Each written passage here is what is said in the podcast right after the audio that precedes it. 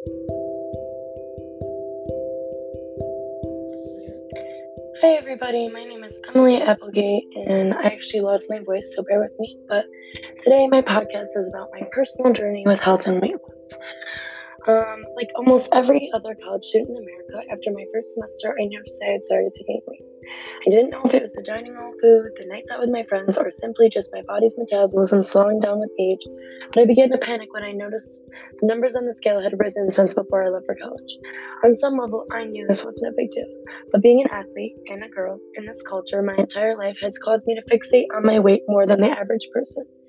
The decision to lose weight was a quick one, but the remaining question was how. Growing up as a girl, I had seen friends struggle with extremely unhealthy methods of losing weight, and I knew I had to find a healthy, ethical way to lose weight. I am lucky that my mom is an avid nutritionist and with a weight loss expert in her own right. With her help, along with the guides from a registered nutritionist, Katie Hoddle, I concocted a plan that has allowed me success in losing weight. Step one in my plan was simply an exercise regimen. Because I am on the soccer team at Oswego, I have a workout plan given to me by my coach. Coach. However, if you don't have a workout plan in place, here are some tips that will help you burn calories in the most efficient way possible. The best way to burn calories is cardio, which I know sounds horrifying, but it's not. Cardio is simply any exercise that is designed to elevate the heart rate. Cardio is extremely important because a workout based solely on weightlifting will only build muscle over existing fat, where cardio burns fat. And I think to debunk a myth here, you can't target, you know, where you want to burn fat on your body. You can't say, I want a thinner waist, so I'm going to do ab workouts. That's not how body fat works. You have to do cardio, and your body burns fat evenly across your body. You don't get to decide.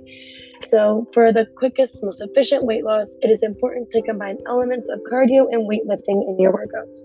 Personally, my workout consists of a 5 to 8 mile run for cardio and then a weightlifting directly after to build muscle. The most important thing to remember when making your workout routine is that you have to like what you do. When working out, sustainability is key. The workout you choose has to be something you can do every day for an extended period of time and enjoy doing. If you don't enjoy running, basing your workout around the idea that you will run seven miles every day is not practical and increases the likelihood that you will not stick with this workout plan. The options for cardio are endless. There is Zumba, spin, kickboxing, aerobic classes, and even hot yoga classes offered both in gyms and online. So experiment and decide what works for you. The next thing to remember is that not every workout has to be a long run or a formal workout video. If you're feeling overwhelmed, too busy, or simply having one of those days, a formal workout might not be in the cards for you. Instead, remember any way that you move your body can be good for you. And this just might mean going for a walk during the sunset, taking a slow bike ride, or even just dancing around the kitchen to your favorite song. Step two, and definitely the most difficult step in my plan for me, was the diet aspect of losing weight. Growing up, I had always been extremely active, which allowed me to eat basically whatever I want without gaining any weight. And because of this, I developed extremely poor eating habits. And I know some people swear by harsh, restrictive diets, but I just knew I wouldn't be able to cut out things like pasta and cheese and an occasional piece of pizza, so I didn't. I did change my diet by adding more colorful foods and less processed food. On a normal day, I'll have avocado toast for breakfast, Greek yogurt for lunch, and then usually chicken or some other source of protein for dinner. Although I generally stick with the same calorie intake per day, I still allow myself to eat the things I enjoy without feeling guilty. And this is an important concept to keep in mind when you're trying to lose weight. You can still do and eat things that you enjoy.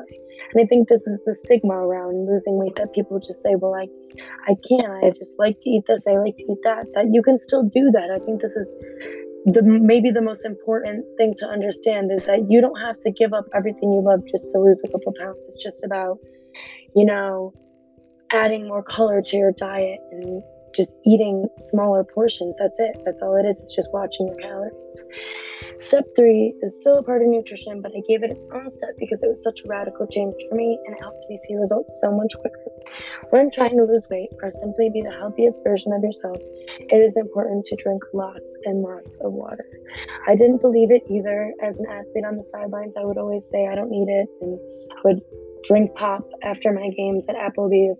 But re- increasing your water intake can not only boost your metabolism and aid you in weight loss, it also raises your energy levels, clears your skin, and overall, it can make you feel like a brand new person.